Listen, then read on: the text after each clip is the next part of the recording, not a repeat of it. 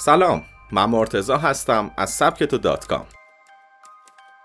خیلی خوشحالم که بعد مدت ها می‌تونم برای شما پادکست ضبط کنم. خودم که دلم خیلی تنگ شده بود.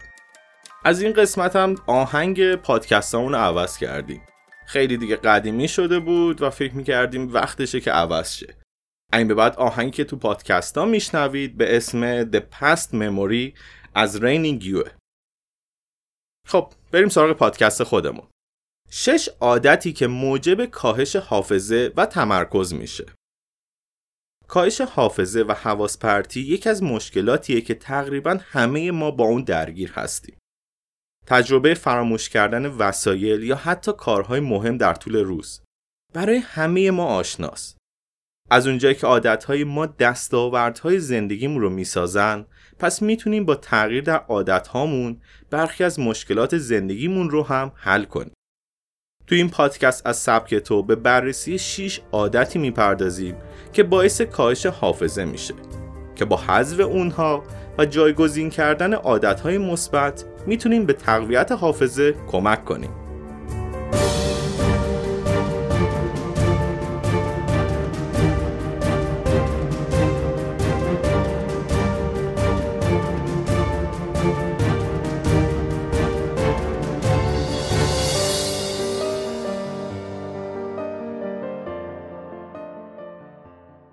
انجام همزمان چند کار؟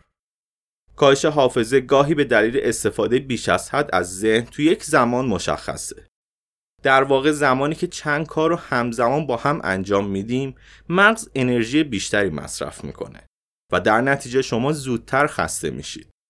خستگی مغز باعث میشه تا نتونیم تمرکز کافی و عمیق روی کارها داشته باشیم. و در نتیجه تنها اون کارها رو به خوبی انجام نمیدیم بلکه دچار کاهش حافظه میشیم. تکنولوژی. متاسفانه تکنولوژی در این زمینه نه تنها کمکی نکرده بلکه یکی از دلایل کاهش حافظه هم هست. امروز ما به حجم زیادی از اطلاعات دسترسی نامحدود داریم و تکنولوژی باعث شده تا به سرعت بتونیم اطلاعات مورد نیازمون رو با یه گوگل کردن ساده به دست بیاریم این موضوع باعث میشه تا هر روز اطلاعات کمتری رو به ذهن بسپاریم و کمتر از حافظمون استفاده کنیم. استرس زیاد استرس تو هر شرایطی بده و باید توانایی کنترل اون رو پیدا کنیم.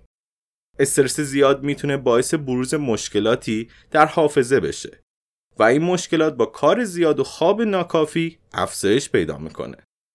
خوشبختانه استرس درمان داره و با ایجاد برخی تغییرات در زندگی می‌تونیم اون رو محدود و کنترل کنیم. کاهش حافظه هم یکی از مشکلاتیه که با کنترل استرس می‌تونیم اون رو کنترل کنیم. عملکرد غیر طبیعی تیروید قده تیروید روی تمام فرایندهای متابولیسمی بدن اثر گذاره. در نتیجه عملکرد غیر طبیعی اونم می‌تونه نقش مهمی در مشکلات بدن از جمله کاهش حافظه داشته باشه. بنابراین بهتر این موضوع رو توسط یک پزشک متخصص پیگیری کنید. تا اگر چنین مشکلی وجود داره به وسیله داروهای مختلف کنترل بشه و مشکل کاهش حافظه هم حل بشه. رژیم غذایی نامناسب رژیم غذایی نامناسب یکی از عوامل تاثیرگذار روی حافظه است. استفاده بیش از حد از چربی و شکر علاوه بر اینکه بیماری های جسمی مختلفی ایجاد می‌کنه تاثیرات منفی روی حافظه هم داره به خصوص استفاده بیش از حد از شکر می‌تونه منجر به بیماری آلزایمر بشه.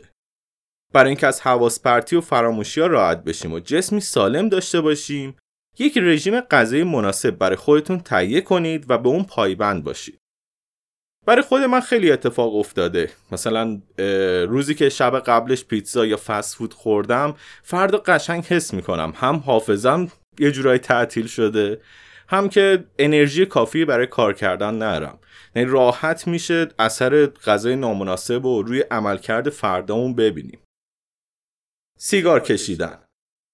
سیگار کشیدن با مختل کردن جریان مغز حافظه رو دچار مشکل می‌کنه. سیگار باعث تجمع پروتئین غیر طبیعی تو مغز میشه که در پردازش و انتقال اطلاعات در مغز اختلال ایجاد می‌کنه. همچنین در مغز افراد سیگاری فرایند کاهش حافظه سریعتر از افراد دیگه اتفاق میفته فکر می‌کنم با افزایش قیمت حتی همه چیز به خصوص سیگار بد نیست فکر کنید که شاید بشه سیگار رو ترک کرد. ممنون که با این پادکست همراه من بودید. راستی از چند روز قبل تمامی پادکست های سبک تو رو می‌تونید توی اپ های پادکست هم گوش کنید. توی آیتونز، اپل پادکست، کست باکس، اسپاتیفای و خیلی اپ های دیگه. البته مثل همیشه توی وبسایت خودمون اپ اندرویدمون و همچنین توی ناملیک و شنوتو هم هستیم.